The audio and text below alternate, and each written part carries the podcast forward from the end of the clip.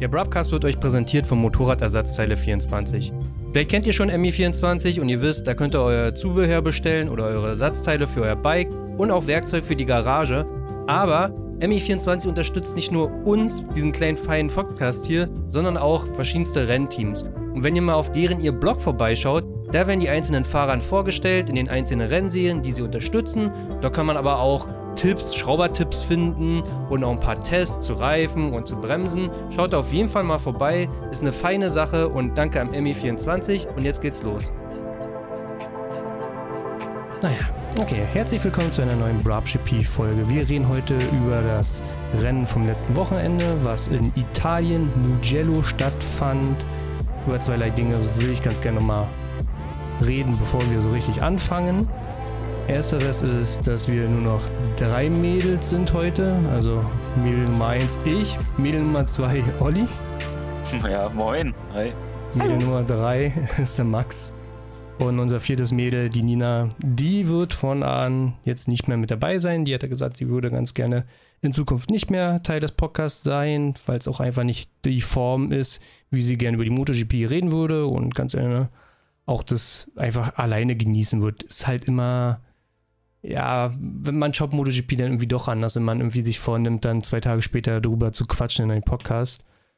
Und ich hatte sie damals auch so ein bisschen da so rein, nicht gezwungen, aber ich habe schon gut Druck gemacht, dass das ja eine super Sache wäre, wenn sie mit dabei war. Nichtsdestotrotz, danke, dass er dabei war. Das war eine gute Sache. Ich hätte es auch ganz gerne gehabt, dass er weiter mit dabei ist. Also ansonsten jederzeit immer gerne wieder. Gut, die zweite Sache, über die ich noch reden möchte, ich glaube, das hat auch das ganze Event über, überschattet, das ganze Rennen. Am Samstag ist im Qualifying in der Moto 3-Klasse ein Fahrer gestürzt und an seinen Verletzungen am Sonntag erlegen. Und wir reden hier von Jason Dupasquier. Das ist genau der Fahrer, den Nina nochmal positiv hervorgehoben hatte beim letzten Mal. Also den sie mal erwähnt hatte, dass man da nochmal raufschauen sollte, dass der von deutschen Team kommt. Sie habe ihn auch kennengelernt, er war in der Motorhall, sie hat ja die Geschichte erzählt, wie er da war und sie äh, gar nicht äh, verstanden hat, dass das ja sozusagen selber ein Moto3-Fahrer ist und das war eine ganz witzige Story. Ja, der ist am Sonntag im Alter von 19 Jahren gestorben.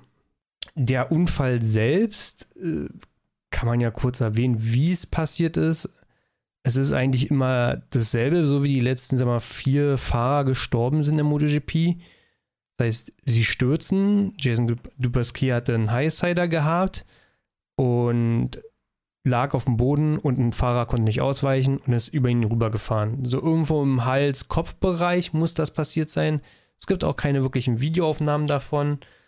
Ich hatte was Samstag. gut ist. Ja, was auch gut ist, ja. Ich hatte Samstag das Qualifying geschaut. Hattet ihr das eigentlich geschaut? Nee, also ich habe es nicht gesehen. Wie du auch schon sagst, keine einzige, nicht mal ein Bild oder irgendwas habe ich davon gesehen. Ich habe aber gelesen, dass während der Live-Übertragung wohl einige Bilder gezeigt wurden, wo auch die Kritik ein bisschen geäußert wurde an der TV-Regie. Nee, danach haben sie gut dafür gesorgt, dass man das nicht nochmal ähm, zu Gesicht bekommen hat, was da passiert ist. Ähm, ja, ziemliches Drama, ja. Ich hatte das Qualifying gesehen, es lief halt einfach so nebenbei, während ich in der Garage so ein paar Sachen gemacht habe und ich habe auch den Sturz gesehen. Ich dachte eigentlich nur aus dem Augenwinkel, aber ich habe eigentlich alles gesehen, was man so sehen konnte und das ist halt auch einfach nur wie der KTM-Pilot Sasaki halt gestürzt ist. So. Zu dem Zeitpunkt war mir gar nicht klar, dass der im Prinzip bei den Jason rüber ist. Was dann im Fernsehen lange Zeit gezeigt wurde, war halt einfach, wie der Jason vor Ort verarztet wurde und der Helikopter einflog und so. Und diese Bilder haben sie echt lange gezeigt. Also, wie die, die Ärzte da irgendwas machen, halt ihren Job, und wie der Helikopter die ganze Zeit wartet. Das ist, war eine halbe Stunde Minimum. Dreiviertel Stunde, es hat sich wirklich gezogen. Also so, dass alle Events am Samstag nach hinten geschoben wurden. Ja, genau. Ich glaube, viele vor Ort haben da auch schon geahnt, worauf das hinausläuft, letzten Endes. Und die Nachricht selbst kam dann auch zum Moto 2 Rennen. Also zwischen Moto 3 und Moto 2 Rennen kam dann diese Nachricht, ja. Ja, viele haben halt, äh, weil du gerade sagst, dass viele das schon geahnt haben. Da wollte ich nur mal eingehen, dass anscheinend, ich weiß nicht, wie Leute das ahnen können, aber wahrscheinlich haben sie irgendwie gesehen oder ähm, können das irgendwie als Fahrer besser nachvollziehen. Einige sind schon am Samstag vor deren Qualifying dann aus der Box rausgegangen und in deren Trucks gegangen. Also Sarko zum Beispiel hat das äh, gesagt. Ja, sich einfach äh, davon gar nichts wissen wollten und auf ihre eigenen Qualifyings konzentrieren wollten. Mhm. Da haben sie schon das geahnt, auf jeden Fall. Ja. Ja, ein bisschen ahnen konnte man es halt auch, weil sonst ist es halt üblich, wenn ein Sturz passiert, dass du halt innerhalb von wenigen Minuten halt eigentlich hast, also die Info hast, dass der Fahrer okay ist. Da gibt es dann immer eine Meldung, Rider okay. Und das war halt auch bei, bei den anderen beiden gewesen, also bei Alcoba und wie hieß er, ich weiß jetzt nicht mehr. Sasaki. Ja, Sasaki, genau. Die beiden waren ja halt noch mit in dem Sturz involviert und bei denen hatte man halt auch schnell die Info, Rider okay. Aber bei Jason war das halt nicht der Fall. Selbst ja am Abend dann nicht, ne? Und am nächsten Tag selbst auch immer noch nicht keine Info. Ja, du hast halt bis, bis zum nächsten Tag hast du halt wirklich nicht viel gehört. Ich hatte irgendwas gelesen noch am Samstag von wegen Neurosurgery, was halt so viel bedeutet wie irgendwie Kopf-Gehirn-Operation. Am nächsten Tag, also am Sonntag, hieß es dann, dass gar keine Operation stattgefunden hat, weil sein Zustand so kritisch war, dass wenn sie eine Operation vorgenommen hätten, sie definitiv tödlich gewesen wäre. Es soll wohl in der Nacht einen Versuch gegeben haben, aber auch der hat halt nicht funktioniert. Dementsprechend, also aufgrund seines Zustands konnte er halt auch nicht notoperiert werden. Und ist dann halt am Sonntagmorgen für Hirntod erklärt worden und dann im Beisein seiner Familie wurden die Geräte dann irgendwie abgestellt. Ist richtig, richtig, richtig bitter. Also äh, klar, Brüssel GP, das ist das deutsche Team in der Moto 3, was ich gar nicht auf dem Schirm hatte, bis es Nina nochmal erwähnt hatte. Und seitdem hat man auf den Jason auch geguckt und der war ja im Q2 gewesen. Das heißt, es lief ja anscheinend auch für ihn an dem Wochenende und da war auch definitiv eine Kurve zu erkennen. Also man spricht da schon von so einem Talent, auch wenn die Moto 3 oder das ganze Fahrerfeld ja letztendlich irgendwie so 80 Fahrer sind, gibt es ja dann so ein paar, die doch herausstechen dann irgendwie, wo du weißt, ah, oder merkst, da, da, da passiert was. Und der war jedenfalls einer davon. Und das Ganze hat dann auch das ganze Rennwochenende überschattet. Also die, die Moto 2-Fahrer haben es nicht in der Startaufstellung gesagt bekommen, sondern haben das gesagt bekommen, als sie im Prinzip das Rennen beendet haben und dann im Park vor mir standen für die Interviews. Manche Fahrer haben es da sofort gesagt bekommen, so, ey, pass auf, Jason ist gestorben. Die MotoGP-Fahrer hatten es vor den Rennen erfahren und mussten halt mit denen, mit der Info im Prinzip das Rennen ja noch fahren. Ja, ist im Prinzip äh, der, der, der, der letzte Fahrer, der sonst gestorben ist. So, ach, das klingt total dumm. Also, es gab Sterbefälle in der MotoGP die letzten Jahre.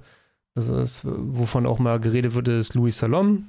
Der hatte heute seinen Ta Todestag, fünf Jahre ist das her. Ein ähnlicher Unfall. Und dann gab es nochmal Marco Simoncelli, auch ein ähnlicher Unfall. Es ist halt immer dasselbe und es ist halt der Schutz um den Hals, in den Nacken und so, der einfach fehlt bei den MotoGP-Fahrern. Ja, und das, äh, genau das ist halt auch das Thema, wo jetzt mal ein paar Leute sich Gedanken machen sollten, ob es irgendeine Möglichkeit gibt, wie man den Halsbereich schonen kann oder schützen kann, besser gesagt. Also es gibt ja Motocross oder Supermoto oder Sportarten, wo man äh, eine Neckbrace trägt, wo es äh, so, so, eine Art wie, wie soll man sagen, Gürtel? Nee. Halskrause. Eine Halskrause könnte man sagen, ja. Die ist einfach verstärkt, dass man quasi mit dem Helm Winkel vom Hals bis zum gewissen Grad nur bewegen kann und wenn man ihn weiter bewegen würde, würde eben der Helm auf diesem Neckbrace auch aufschlagen. Ne? Mhm. Das ist ja auch nochmal eine.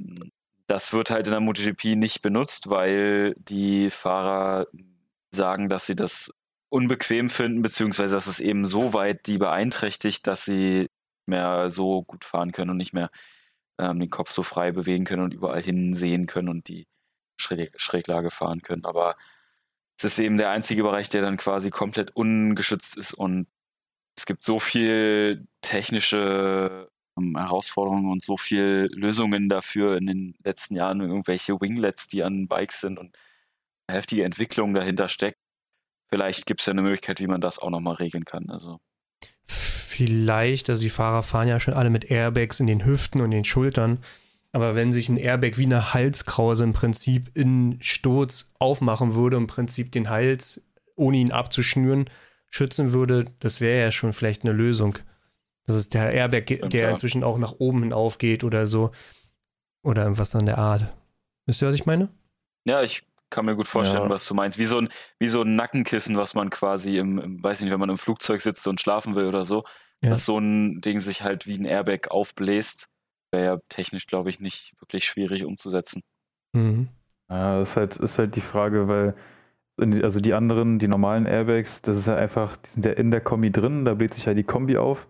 Aber wie willst du das umsetzen, dass quasi halt die Kombi so einfach mal bis zu deinen, bis zu deinen Kiefer quasi hochgeht? Dann müsste man ja auch dann quasi wie im Auto richtige Kissen haben, die dann da rausplatzen, sage ich mal, dass die dann halt den Schutz dann da bieten können. Weil sonst stelle ich mir das schwierig vor, dass die Kombi so weit aufgehen kann, dass es den kompletten Hals verstärkt.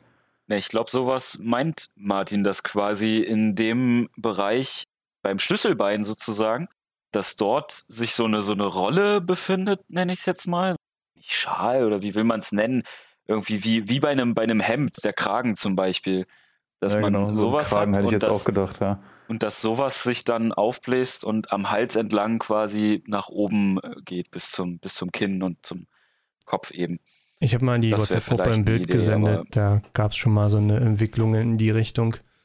Also es muss ja nicht so ja. krass in der Form sein. Wir gucken jetzt hier gerade wirklich auf ein Polster, was im Prinzip mit den Schultern abschließt, aber es braucht ja gar nicht so in der Form sein. Es reicht ja wirklich je nach Hals, ne? Auf jeden Fall man, müsste man da was machen. Also dass im ja, Prinzip wir vier Sterbe, äh, ja, drei, vier Sterbefälle hatten in den letzten zehn Jahren, die immer davon bedingt waren, Nichtsdestotrotz, man kann nichts mehr dran ändern. Es ist, es ist geschehen und hat, wie du schon sagst, das ganze Wochenende ziemlich bedrückt und auch im Nachhinein noch, logischerweise, gab er dann auch eine Schweigeminute noch zwischen dem Moto2-Rennen und der MotoGP, ähm, sodass die äh, Fahrer da auch mit einem gewissen, mit gewissen Gedanken ins Rennen gegangen sind. Aber dazu können wir ja später noch kommen. Erstmal würde ich sagen, ähm, Qualifying und so weiter. Wir hatten ja jetzt schon ein paar Rennen in der Saison gehabt. Wir haben aber auch ein bisschen damit gerechnet, dass das KTM-Team sich immer stärker positioniert, als es dann letzten Endes passiert ist. Hat verschiedenste Gründe gehabt. Dazu können aber die Teams ja auch immer wieder testen. Also abseits der Rennen gibt es immer wieder so Tests, wo ihre Testfahrer unterwegs sind und teilweise dürfen auch so ein paar Entwicklungen gemacht werden. Es gibt einen Entwicklungsstopp auf dem Motor gerade in der MotoGP-Klasse, aber du kannst das Chassis weiterentwickeln. Und KTM war fleißig gewesen. Ja, KTM hat zwei Neuerungen, oder zwei große Neuerungen gebracht. Einmal das Chassis, also der Rahmen. Da wurden Änderungen gemacht. Welche jetzt genau, weiß ich gar nicht. Aber auf jeden Fall sollte es den Zweck haben, dass das Bike besser aus der Kurve herauskommt. Also quasi den, den, den Drive bekommt, wie es äh, Alex Hofmann immer gesagt hat, dass du quasi das Bike nach dem Scheitelpunkt besser aufstellen kannst und dann schneller aus der Kurve rauskommst, weil du weniger Schräglage hast. Dadurch dann ja mehr Speed mitnimmst und auch auf der Geraden dann letztendlich schneller bist. Und äh, das scheint auch tatsächlich funktioniert zu haben. Brad Binder und Miguel Oliveira, die beiden KTM-Werksfahrer, die das testen durften, die haben beide gesagt, dass sie äh, sich besser fühlen, haben auch gute Zeichen gefahren. Also es hat sich da wieder gespiegelt. Nicht nur das, das Chassis, sondern es gibt einen neuen, neuen äh, Fuel, also neuen Sprit. Supplier oder Lieferant, also jedes Team hat so seinen eigenen Spritlieferanten gehabt. Äh, zum Beispiel bei Petronas ist es Petronas selbst. Aber bei KTM war es wohl 11 gewesen und das ist jetzt irgendwie so eine ETS Racing Bude heißt die, die dann halt im Prinzip ihre Schmieder herstellen für die KTM Motorräder was dazu führte, dass sie auch absurd viel Leistung anscheinend hatten, weil die schnellste Karre auf der Geraden war nicht eine Ducati gewesen dieses Wochenende, wie so oft vermutet von uns, sondern es war eine KTM mit Brad Binder, der den neuen Höchstgeschwindigkeitsrekord aufgestellt hat von 362,4 km/h. Also es ist jetzt nicht mehr nie, nur noch die italienische Rakete, sondern auch der, die orange ähm, keine Ahnung, lasst euch ein Wortspiel einfallen. Karotte. Die Flamme, die orange Flamme. Aber eine Flamme ist doch nicht schnell. Karotte. Das muss ja was Schnelles nee, sein. stimmt oder? nicht. Ja, also im Prinzip, KTM hat da auf jeden Fall Schreibt's Entwicklung. in die Comments. Genau. beim Podcast. ähm, schreibt mir auf Instagram. Aber auf jeden Fall ist da zu sehen, dass bei KTM geht es voran und auch in die richtige Richtung. Und jetzt kann man auch, glaube ich, auch wieder mit denen rechnen. Später können wir mehr dazu ja sprechen, wie die übrigens abgeschnitten haben. Diese Teile, die jetzt neu entwickelt wurden, wurden aber nur bei den äh, KTM-Werksfahrern getestet. Tektron, das, das ähm, Satellitenteam, was KTM auch fährt, die durften das nicht testen. Aber ich habe vorhin gelesen, dass KTM überlegt, diese neuen Teile bzw. den neuen Rahmen an die Fahrer zu verteilen, die in der Weltrangliste am weitesten vorne sind. Also wenn theoretisch einen, äh, ein Petrucci, der ja bei Tector fährt, weiter oben ist, dann könnte er auch diese Teile bekommen, anstatt von ja, Miguel Oliveira zum Beispiel. Oder ob das wirklich so umgesetzt wird, weiß ich nicht. Ist, finde ich, ein bisschen komisch, weil eigentlich dafür bist du ja Werksfahrer, ne? dass du äh, die neuesten Teile bekommst und die neuesten Entwicklungen. Was aber komisch ist, weil KTM versucht ja immer so darzustellen, dass der Tektron ja auch ein Factory-Team ist. Das ist ja im Namen schon eingebettet. Man hat dann immer gesagt, dass beide Teams mit demselben Material fahren. Und ich glaube, der Unterschied ist, weil Everything MotoGP oder Everything Motor Racing inzwischen hatte geschrieben, dass es ein, ein Rahmen ist, der teilweise mit 3D-Druck gefertigt wird. Und auch der Gustl Auginger, der bei Service TV immer so einen Experten äh, darstellt oder auch ist, der hatte darauf auch eingegangen, dass diese Rahmen, die man baut, inzwischen sehr schnell bauen kann in der Fertigung und da auch einen großen, großen Vorteil hat. Und das kann auch sein, dass dem einhergeht, dass es auch einfach teuer ist, wahrscheinlich so einen Rahmen zu produzieren. Und der Vorteil von diesem KTM-Stahlrohrrahmen, also der Rahmen ist ja nicht anders als wie bei einer Super Duke oder so. Das sind ja wirklich Stahl-Gitterrohrrahmen, nicht Alu und Gefräß oder sowas. Die haben ja schon den Vorteil, dass sie günstiger sind in der Produktion. KTM kam an mit neuen Teilen. Dann ist ja natürlich auch zu erwähnen, Mugello ist die Strecke in Italien, wo auch die ganzen italienischen Fahrer natürlich glänzen wollen. Also ich finde, also da noch mehr als die Spanier irgendwie in Spanien glänzen wollen, ist es für die Italiener wichtig, da gut abzuschneiden. Natürlich ist das ein Riesending immer gewesen mit Valentino Rossi und der wohnt ja nur die Straße runter. Und die letzten Jahre gab es da auch Sachen wie, oder vor ein paar Jahren noch, wie die Fans die Strecke gestürmt haben.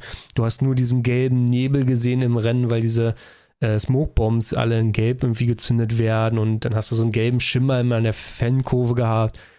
Also es ist schon ein Riesenauftakt gewesen. Die Italiener feiern das auch mal so ein bisschen mit ihren Helmdesigns.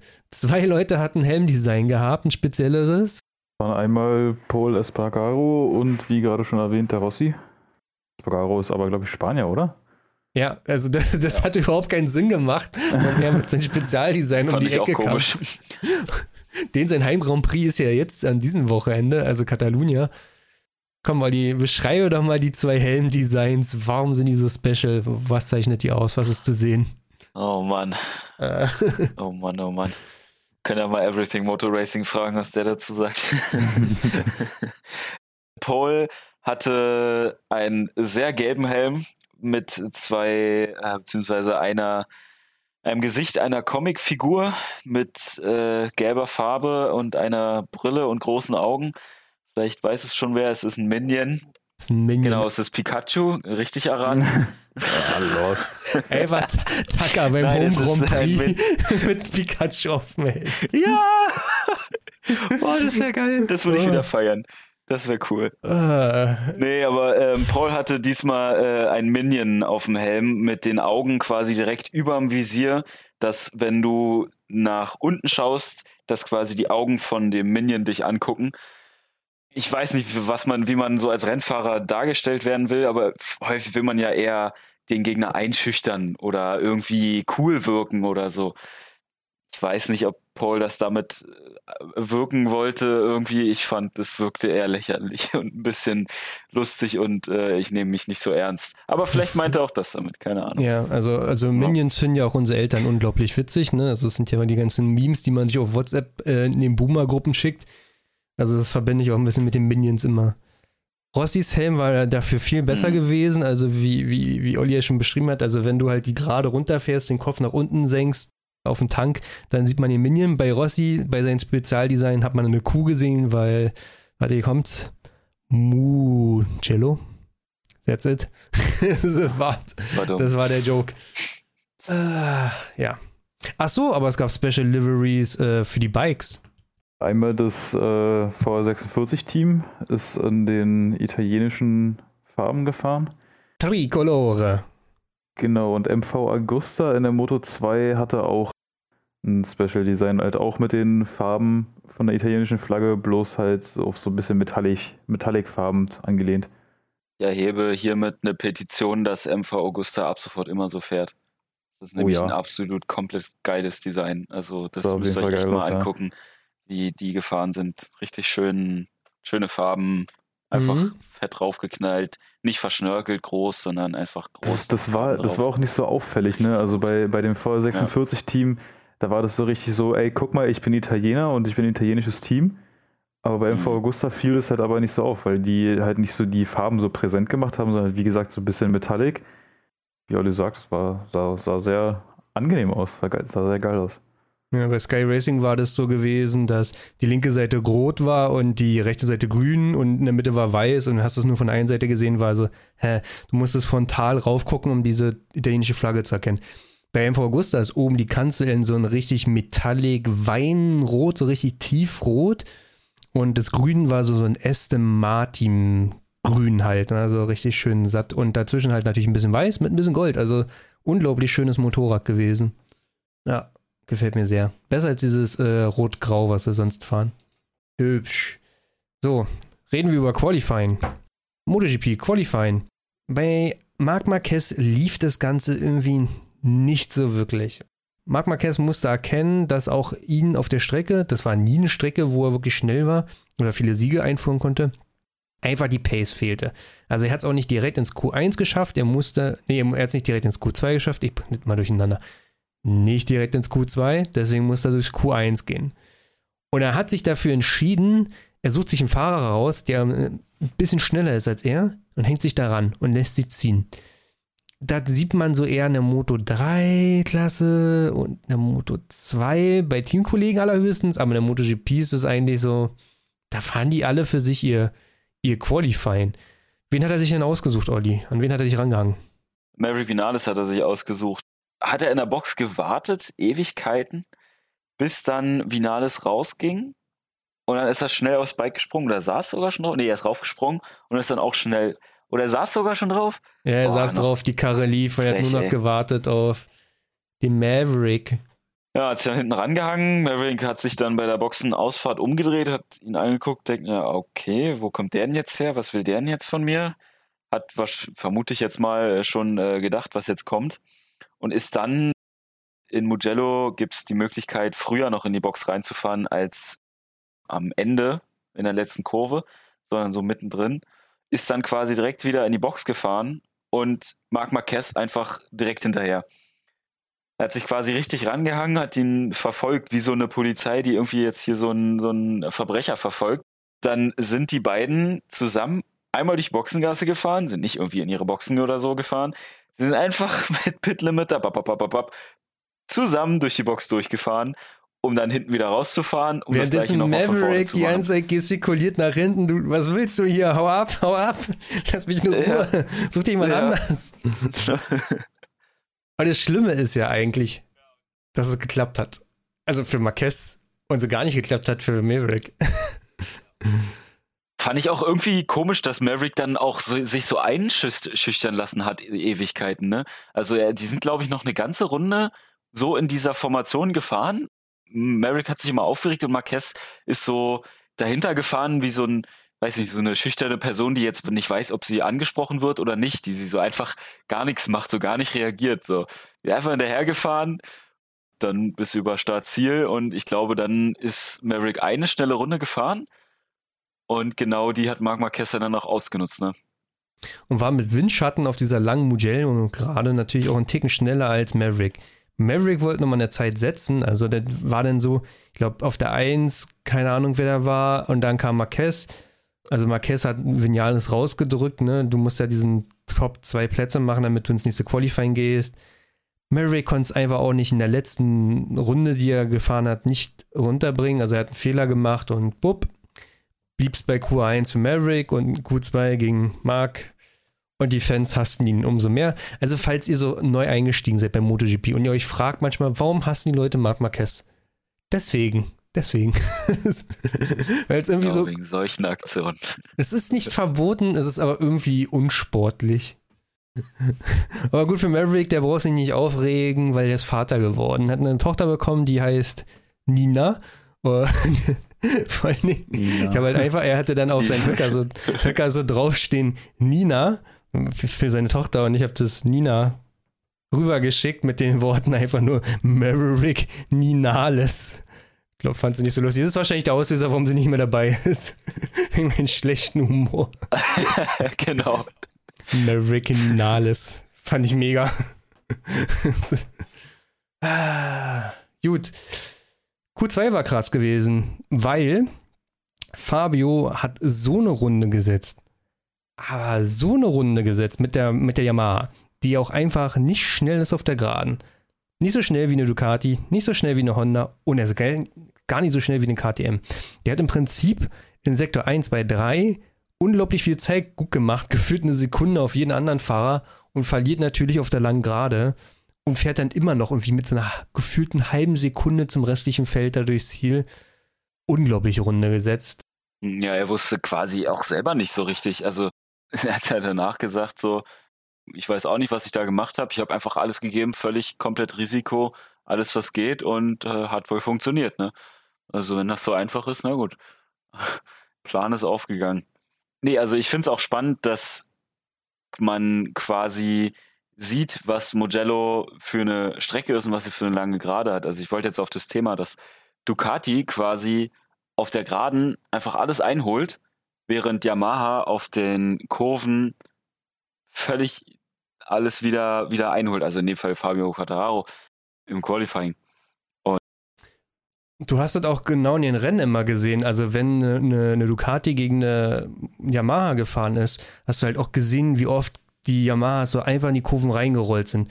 Weil Mugello hast so viele Kurven, wo du so umlegst, von links nach rechts, von links nach rechts. Das ist irgendwie ganz komisch. Es ist schon eine eigenartige Strecke mit diesen komischen Schikanen, die es da mal gibt. Und äh, die Yamaha, die lässt sich einfach super schnell und sauber umlegen und dann und kannst natürlich auch schnell in die Kurve reinfahren. Und so gab es auch im Rennen so ein paar Überholmanöver von so einer Yamaha, die einfach so unspektakulär beim Umlegen so vorbeigerollt ist an so einer Ducati. Das hat auch der Jack Miller nochmal bestätigt. Der hat gesagt, bei manchen Schikanen musst du quasi zwei, drei Kurven vorher das Vorlegen sozusagen richtig annehmen, die erste Kurve, damit du dann aus der zweiten Kurve in der Schikane gut rauskommst und dann die Kurve danach wiederum auch in einem guten Drive mitzunehmen und so. Also Mugello scheint eine Strecke zu sein, wo man, wenn man einen Fehler macht, dann äh, schaffst du die nächsten zwei, drei Kurven auch wieder nicht. Das ist, glaube ich, äh, für die Yamaha ziemlich gut, weil die ja so wendig zu sein scheint. Was ich nochmal hervorheben will, ist, dass Aleix Espargaro auf der Aprilia P4 im Qualifying geschafft hat. Krasse Sache. Wie gesagt, Aprilia ganz kleine Schritte bei denen, aber die kommen. Und er war ja sogar noch in Q1, ne? Also äh, Aleix Espargaro war in Q1 und es hat da Maverick Vinales verdrängt. Deswegen ist der dann nicht in Q1 gekommen. Dann nochmal im Q2 auf Platz 4 gefahren. Ganz entspannt, ja. Och, äh, und übrigens Marc Marquez, äh, der in Q2 gelandet ist mit seiner coolen Aktion, hat aber da auch nichts gerissen. Also hat ihm nicht so viel gebracht. Er ist auf Platz 11 gelandet vor seinem Teamkollegen Paul Espargaro.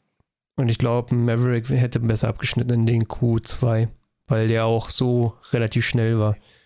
Hätte er einen Ja. Fehler in der letzten Kurve nicht gemacht, das wäre, glaube ich, sogar eine Zeit gewesen, die in Richtung Fabio gegangen wäre. Also wär, Mhm. das war eine richtig, richtig, richtig gute Runde. Ja, leider Fehler gemacht. Wo wir gerade bei Mavericks sind, äh, im Prinzip ist ja immer dasselbe Problem. Das ist ja, es ist in den Trainings immer unglaublich schnell. Ich weiß noch, wie es am, Fri am Freitag hieß es so, Maverick macht P1 im ersten Training. Und ich gucke es in den Kommentaren, dann schreibt einer so, can't wait to see him finish in P11.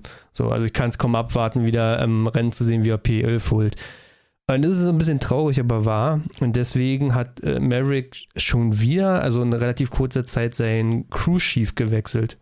Äh, ja, es läuft immer sehr gut bei Trainings und Qualifyings und ein Rennen ist immer was ganz anderes und jetzt versuchen sie irgendwie mit einem neuen Crew Chief da irgendwie eine bessere Taktik hinzubekommen für die anderen Rennen, weil er hat ein ähnliches Paket wie Fabio, also eigentlich müsste er ähnlich wie Fabio abschneiden. Aber ich wusste gar nicht, dass es so ist, dass man als Fahrer bestimmen kann, den Crew Chief mag ich nicht, den, den schmeiß ich raus oder den, den will ich jetzt nicht. Ich hätte gedacht, es ist genau andersrum eigentlich. Dass du ja dir das nicht aussuchen kannst, wirklich. Ja, in gewisser Weise ist das so. Also man hat es irgendwie so kommuniziert, dass Yamaha Maverick gedrängt hat dazu, den Crewchef zu wechseln, was eine komische Konstellation ist.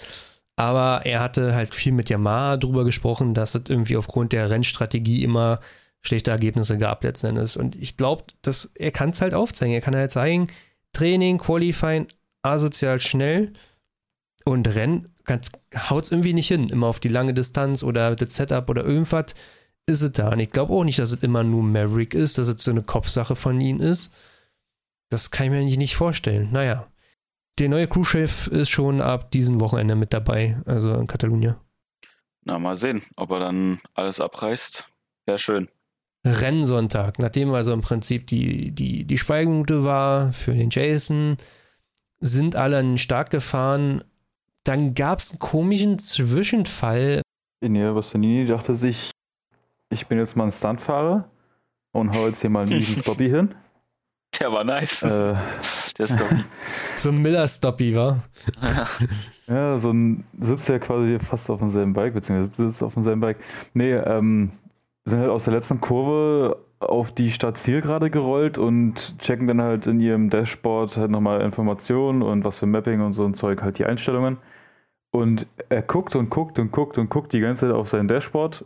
Vor ihm war halt aber Sarko, der halt schon runtergebremst hat.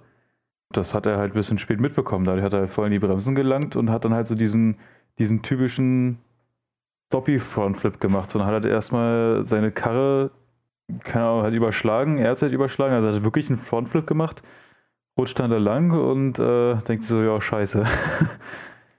äh, ist dann halt erstmal direkt in die, in die Box gerannt und ist dann, glaube ich, aber noch gefahren. Ne? Also er hat den Start verpasst, logischerweise, aber ich glaube, er ist dann halt nachträglich noch rausgefahren. Wir wissen es nicht, weil irgendwie genau, steht er ja nirgends so in den Tabellen drin, ne? Das ist irgendwie komisch, wenn man sich die Online-Ergebnisse anguckt, dann wird er gewertet als äh, hat nicht mal die erste Runde beendet. Ich bin mir aber ziemlich sicher, dass er danach nochmal rausgefahren ist. Ich also, ebenso. Also dann zum Spaß nur mitgefahren ist oder pff, schwer zu sagen. Aber wegen dem Stoppy äh, und hinten reinfahren, kurze Inside-Grüße äh, schlittern raus an Maxim. äh, vor allen Dingen, man hat es im Fernsehen nur so gesehen, wie irgendwie die Karre von Bestia irgendwie liegt und er rennt so komisch und gestikuliert und alles und denkst, hä, was ist denn da passiert? Also ah bitter. Auch äh, für den Italiener in Italien, da irgendwie das Ding so wegzuwerfen. Gut, Start. Klassisches Ding. Fabio, ähm, warte mal, ich gucke auch nochmal kurz, wie die Startaufstellung war. Also es war Fabio in der Reihe äh, vom ersten Platz, zwei Pecco, drei Sarko, also in Verfolgung von Ducatis, Aleix Espargaro, Jack Miller, Brad Binder, Oliveira, Rins und mir. So hat sich das dargestellt und natürlich, Start, wie das jetzt bis jetzt bei jedem Rennen so war, hat natürlich die Ducati alle nass gemacht. Und so kam es, dass Pecco in Führung gegangen ist. Ich habe ja letztes Mal gesagt, Pecco wird gewinnen. Der Italiener in Italien auf einem italienischen Bike.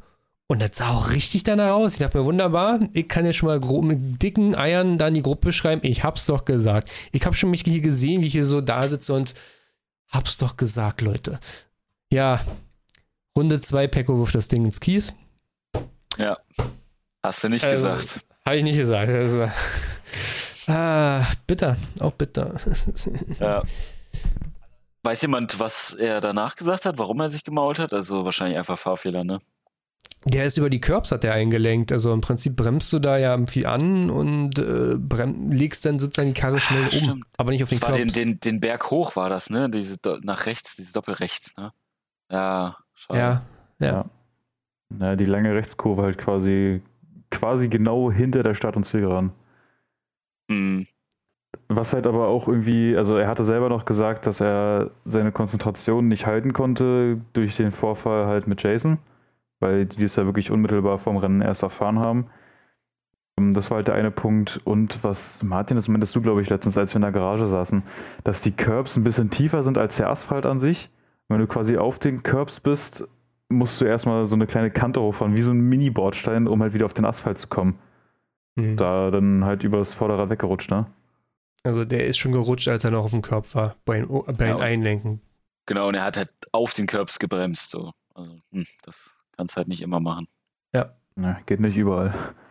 Ja. Nee. Aber wo du sagst, den Gedanken, wo er quasi woanders war, darf man immer nicht vergessen bei dem ganzen Rennen jetzt, dass die Leute, wie gesagt, davor gab es eine Schweigeminute, extrem schlechte Stimmung oder bedrückte Stimmung logischerweise und mit dieser Stimmung sind die alle reingegangen. Manche kennen ja auch die Moto 2 und 3 Fahrer und haben Jason vielleicht auch gekannt.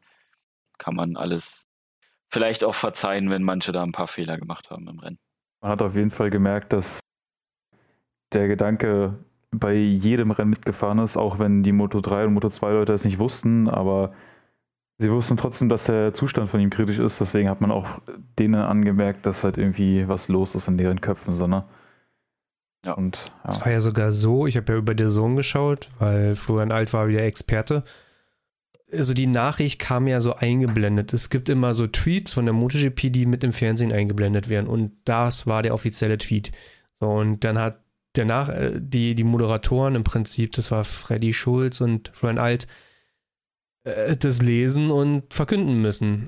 Die haben im Prinzip das Moto 2 Rennen noch moderiert und dann abgebrochen. Also der Sohn hat dann im Prinzip den internationalen Stream von der MotoGP übertragen. Aber nicht mit der Moderation im Prinzip von den beiden deutschen Moderatoren. Ach so. Ja. Ach, krass. Ich habe Servus TV gesehen, da haben sie schweren Herzens, aber sie haben weitergemacht, äh, haben es durchgezogen. Also hast auch gehört, dass, gehört, dass die in der Stimmlage etwas ja, weinerlich wurden, verständlicherweise.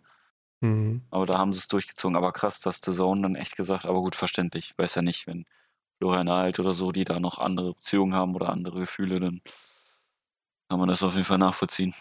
Ja, bei Servus TV meinte der eine Moderator, also nicht Alex Hoffmann, sondern der andere, ich weiß gerade seinen Namen nicht, der meinte halt auch dann, als das GP-Rennen zu Ende war und die Übertra Übertragung quasi beendet wurde, hatten die halt auch so gesagt, war jetzt im Prinzip gut, dass die halt die Ablenkung hatten, indem sie das Rennen moderieren konnten. Aber die leeren Stunden, die brechen ja dann jetzt halt nach dem Rennen an, wenn man dann, sag ich jetzt mal, Zeit hat, drüber nachzudenken und man denkt halt in so einem Fall gezwungenermaßen darüber nach. War bei mir mhm. persönlich auch so. Ich lag noch bis Dienstag äh, abends im Bett und habe Instagram durchgescrollt, die ganzen Seiten, und habe mir diese, diese Recap-Videos von ihm angeguckt. Und es beschäftigt halt schon, ne? Aber wenn du halt noch eine, eine Ablenkung hast, wie jetzt bei den Servus TV-Jungs, dann waren die, glaube ich, recht froh drüber. Also es gab dann immer schöne Videos im Prinzip auf, im Rückblick zu Jason und da haben wir nochmal gesehen, was für ein feiner Kerl das war. Also der hat ja immer gelacht quasi und der lebt, der lebte ja auch irgendwo einen Traum, ne? Also der lebte ja auch irgendwo einen Traum, da irgendwo in der MotoGP mal irgendwann mitzufahren und ich finde, der hat das auch sehr gut verkörpert von einem jungen Menschen, der einen Traum hat und da mitzufahren, das schon in der Moto 3 sehr wertschätzt. 19 Jahre alt. 19, ja. So alt wie ich. Ja. Kommen wir zurück zum Rennen. Pecco wirft das Ding weg. Wie, wie lief es weiter, Olli? Ähm, Pecco wirft das Ding weg, genau. Und damit ist dann Fabio erstmal in Führung gegangen. Hatte aber Sarko noch im Schlepptau. Wie wir vorhin gelernt haben, die Gerade auf Mugello ist extrem lang und äh, Ducati hat da einfach mehr Power und den, den Drive da auf der Geraden schneller zu sein äh, was meinst du vorhin? Ich glaube, 0,3 Sekunden holt die Ducati einfach mal auf der Geraden auf. Also es ist absurd. Ja. Die kommen quasi, fährt Fabio mit, weiß ich nicht, zwei, drei Bikelängen äh, aus der Kurve raus und die Ducati ohne Windschatten braucht sie nicht mal, fährt halt einfach vorbei am, am Ende. Mhm. In dem Rest der Strecke, wie gesagt, ist die Yamaha aber wiederum stark. Das heißt, es ging dann für ein paar Runden so, dass Fabios Ziel war, in dem Bereich, wo es kurvig ist, so gut zu sein, dass es auf der Gerade nicht mehr ausreicht, dass Sarko ihn einholen kann. Und das hat er auch geschafft. Er hat dann nach ein paar Runden es geschafft, einen gewissen Abstand, ich glaube, ein, zwei Sekunden waren es oder so, hat er rausgefahren. Später im Rennen waren es dann, glaube ich, 4, irgendwas Sekunden. Und dann hm. ist es wieder weniger geworden zum Ende des Rennens, aber er hat es geschafft, einen Abstand rauszufahren. Und damit hat Fabio ja, bewiesen, dass er die dicksten Eier hat. Wie liefst du diese Suzuki-Truppe, Max? Die Suzuki-Jungs haben sich auf jeden Fall ähm, lange Zeit gebettelt. Äh, es gab viele Überholmanöver und mir ist dann irgendwann, also kurz um es vorwegzunehmen, Sarko ist dann halt zurückgefallen, wurde überholt auch von Oliveira, war dann auf dem dritten Platz. Dahinter kamen dann mir und dann Rins. Und mir hatte sich dann irgendwann den Sarko geschnappt.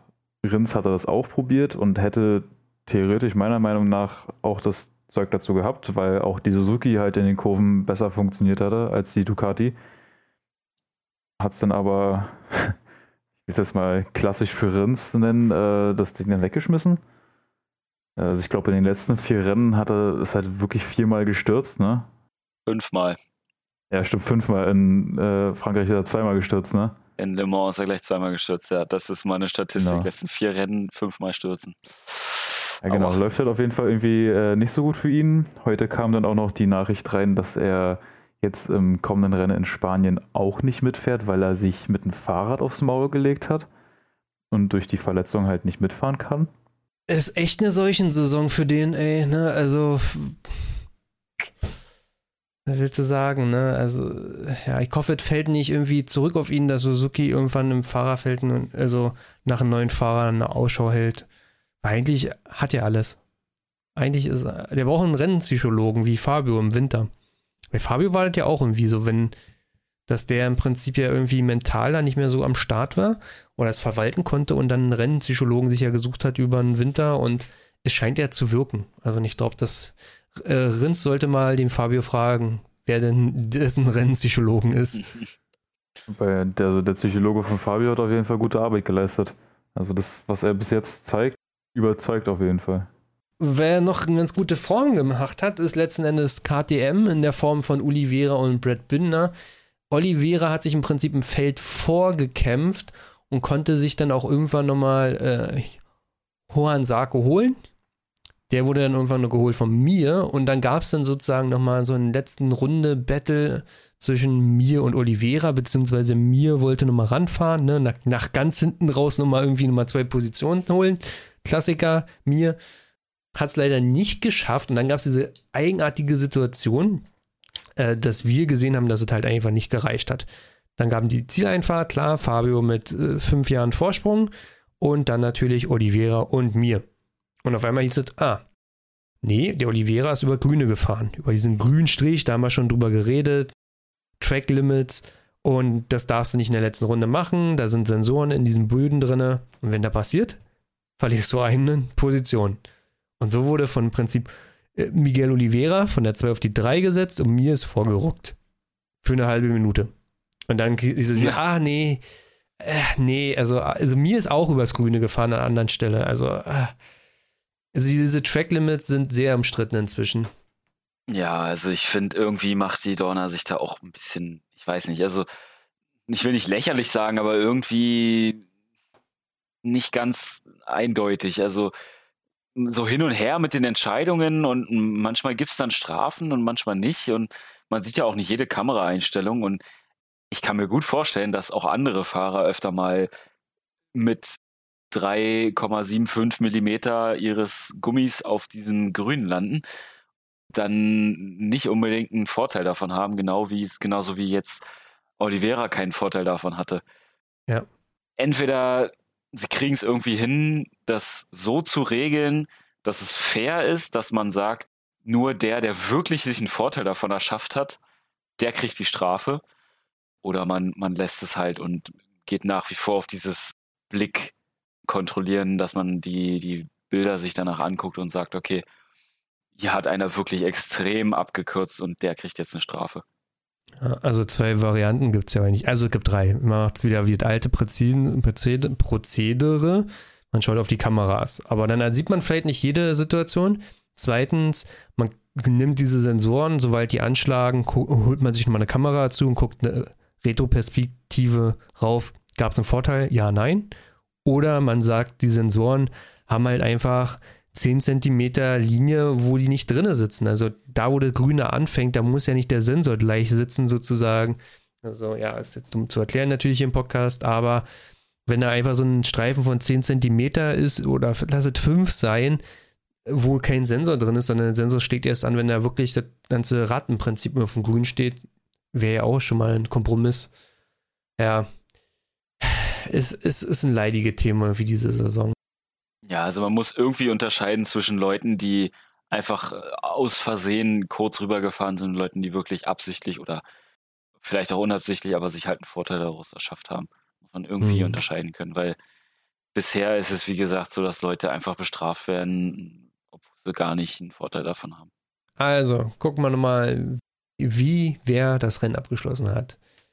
Fabio auf der 1, Miguel Oliveira KTM 2, Joamir Suzuki 3, Johann Sarko 4, Pramac Ducati, Brad Binder KTM, Jack Miller Ducati, Aleix Espargaro Aprilia, Maverick Ninales, okay, es ist Maverick Vinales auf der 8, Danilo Pretucci auf der 9 und auf der 10 Rossi beim Home Grand Prix. Uff. Rossi, hey, der Goat, hey, der Goat. Uh, Rossi. Bevor wir vielleicht nochmal kurz zu Rossi kommen, unter den Top 11 sind alle KTMs. Kann man mal so stehen lassen. Ja.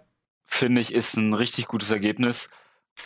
Zeigt, die scheinen echt voranzukommen mit ihren Entwicklungen. Und ich habe auch das Gefühl, nur bei KTM sieht man so diese, diese heftigen Entwicklungen irgendwie. Ne? Also klar, es ist auch ein ja. relativ junges Team, klar die haben noch äh, viel zu lernen und viel zu entwickeln. Aber die anderen bleiben ja nicht stehen. Ist ja nicht so, dass Ducati, Yamaha, Suzuki, Aprilia, dass die sich denken, sie haben jetzt ein super Bike und dann machen wir nichts dran.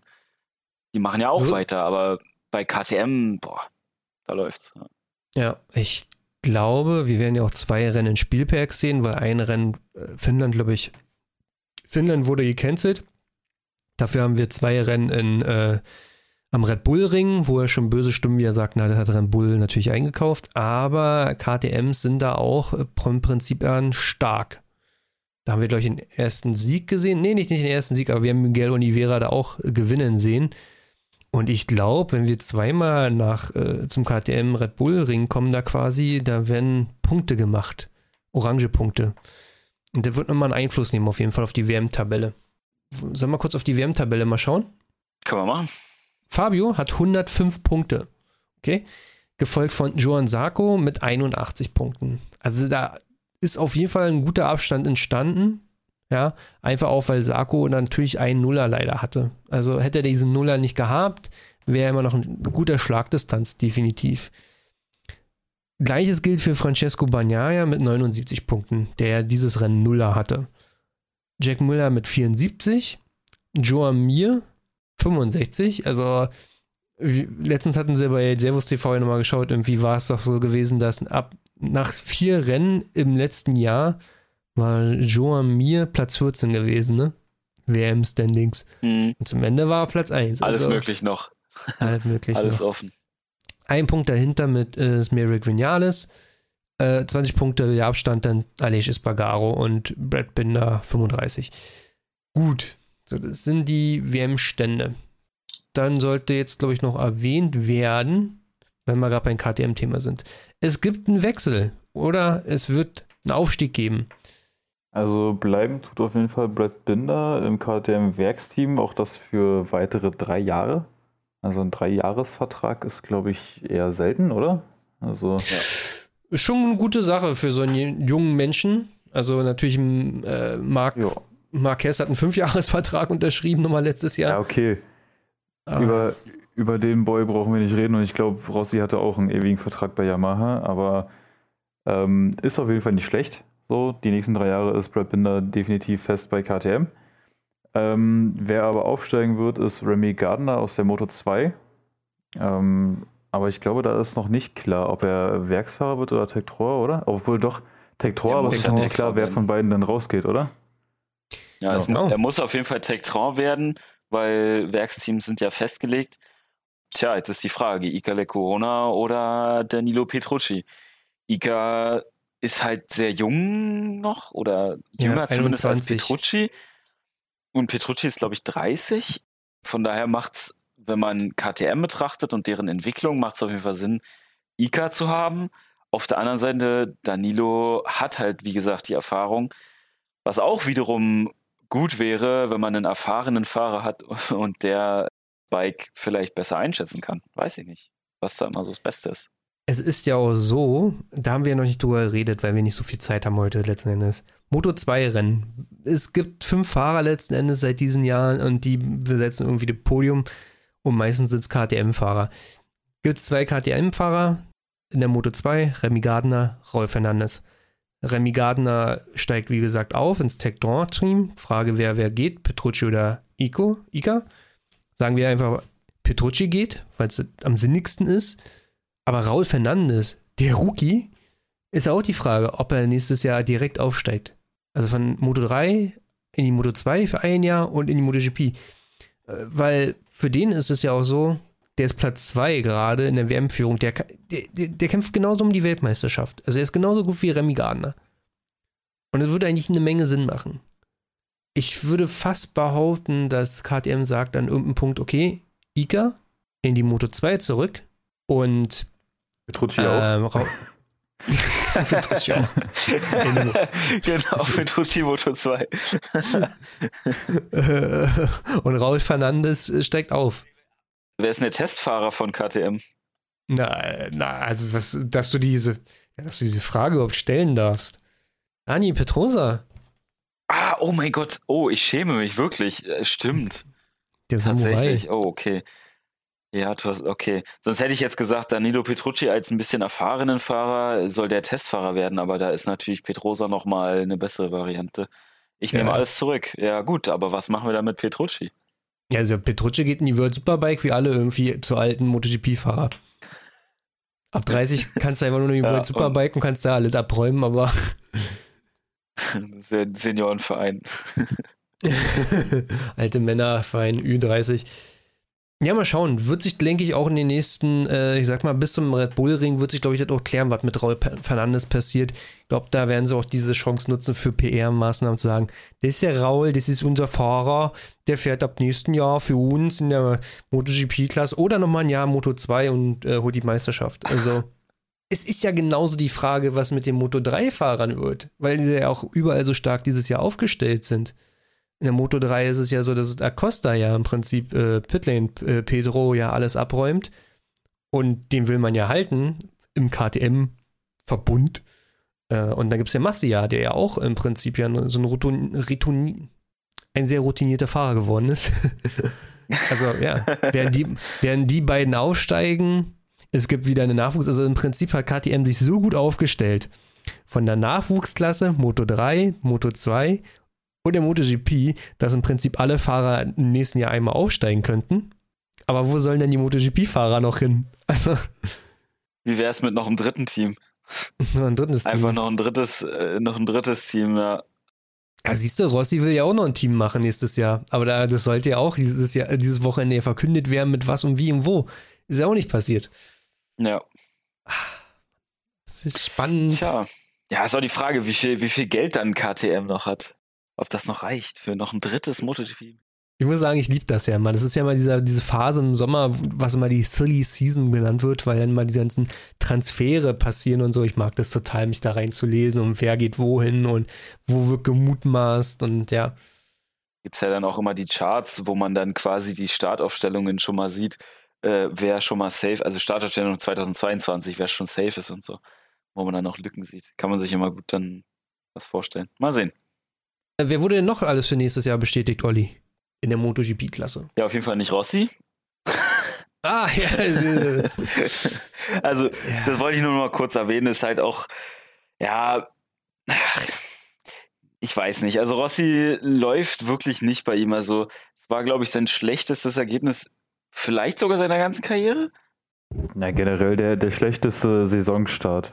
Naja, genau, seiner, seiner ganzen Karriere. Und ja, dann ist jetzt vielleicht auch mal gut, dass er Platz macht für die, für die jungen Leute, die da vielleicht mehr reisen können oder zumindest in der Zukunft mehr Perspektive haben.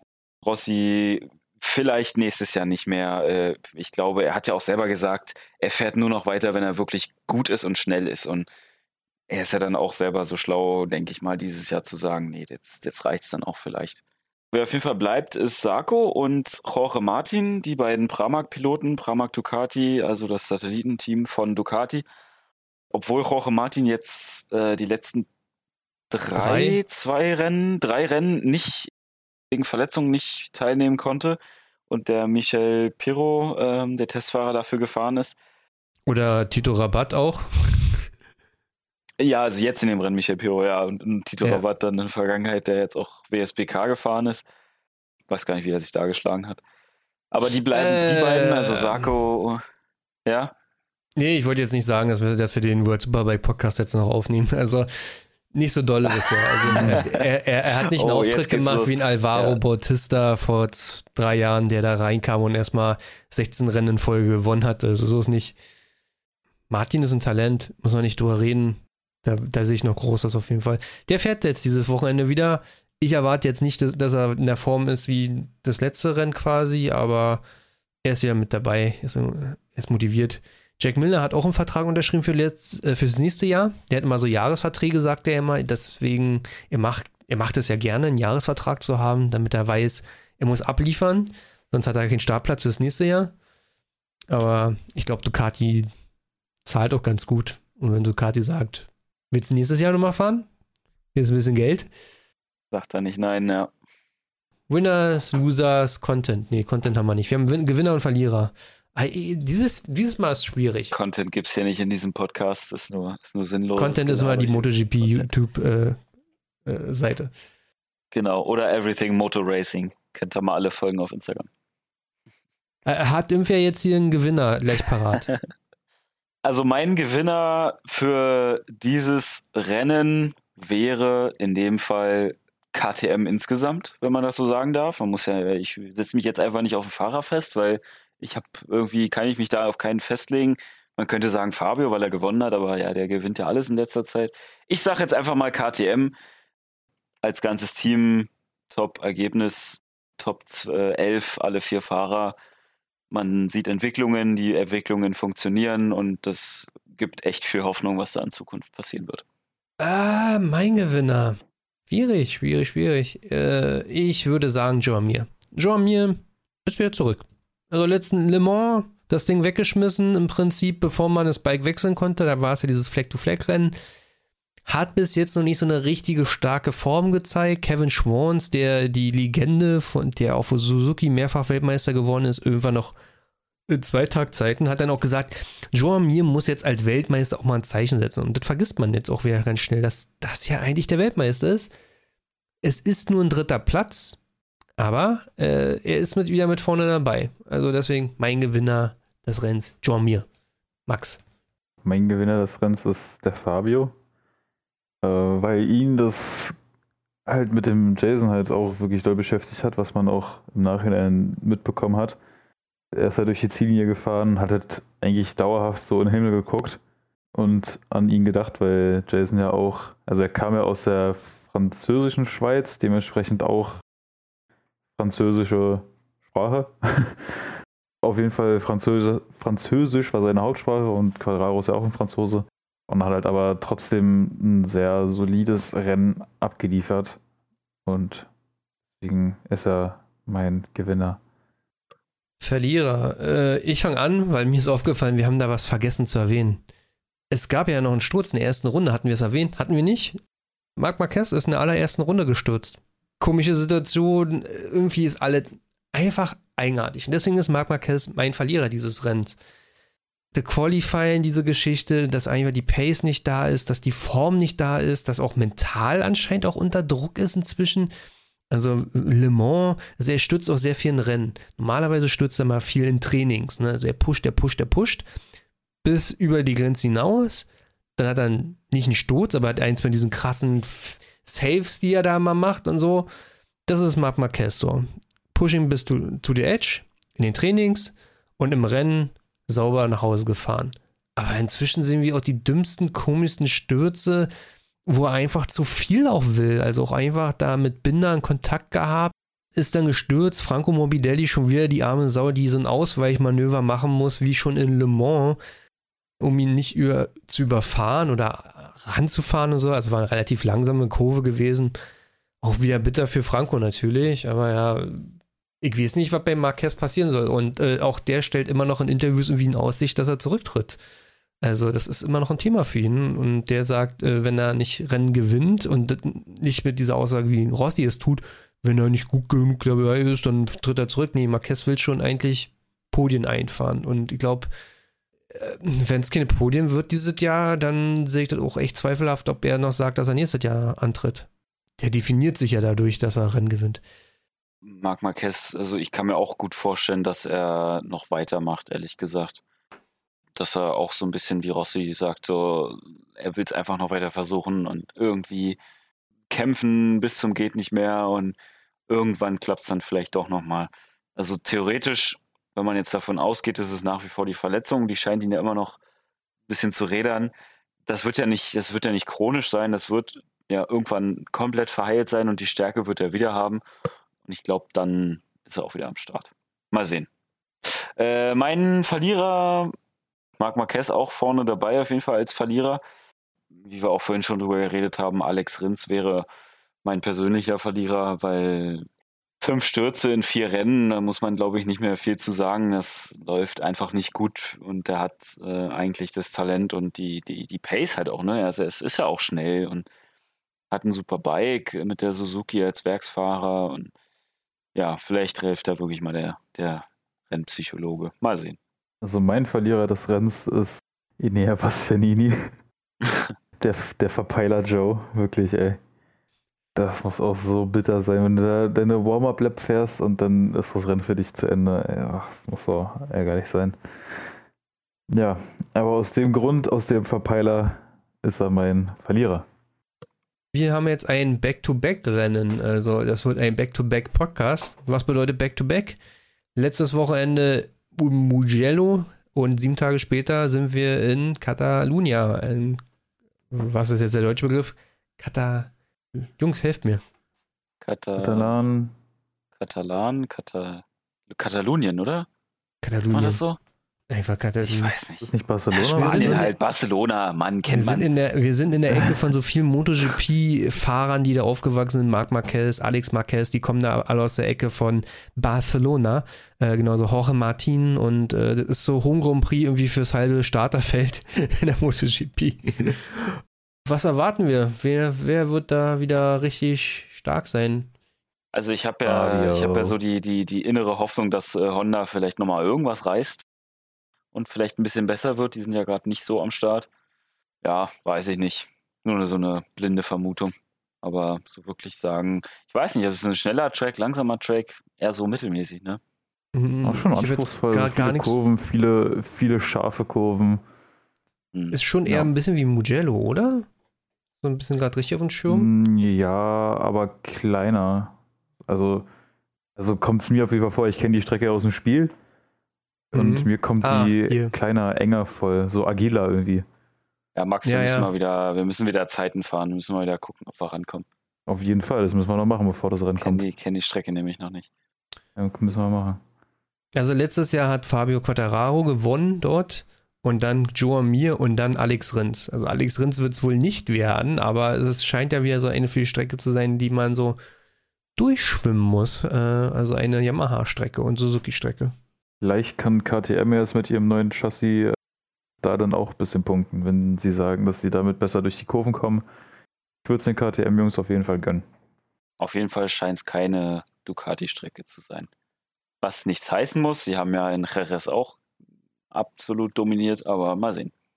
Ja, wir werden noch mal sehen, wie Marc Marquez halt wieder, also für Marc Marquez kommt auch wieder so vieles zusammen, wieder so nicht zwei Wochen zwischen den Rennen Pause zu haben, sondern nur eine Woche und dann noch eine Heim Grand Prix und viel Media und äh, für Alex Marquez genau. sind da auch noch Fans. Ah, Fans sind da. Das sind Fans, Max? Das sind Fans. Echt? Deswegen, okay. deswegen ja. ist die Seite auch ganz anders. Wenn die Seite auf MotoGP gehst, wenn du auf die Seite gehst von der MotoGP, hast du dieses riesen Banner. Und ich so, hä, was wollen die mir damit sagen? Ist mir schon klar, dass jetzt in zwei Wochen, äh, zwei Tagen das Rennen startet. Aber nein, mit Fans. Grandstands. Diese, diese komischen Leute, die da zugucken. Gibt es eigentlich Sachsenring-Fans? Nee, ne? Nee, leider nicht. Das wäre das Rennen aber darauf. 20. Juni. Mhm. Und äh, King of the Ring ist Marc Marquez, ne? Siebenmal gewonnen dort. Naja, ja, ja. Okay, okay. Gut, mach mal, mach mal den Sack zu. Ne? Morgen geht's ja wieder los. Erstmal mit Trainings. Mach mal zu, das Ding. Genau, wunderbar. Hab mich gefreut, Mädels. Das ja, doch Schüsse. Ich auch. ja, haut da rein, macht's gut. ciao, ciao. Hey, ciao.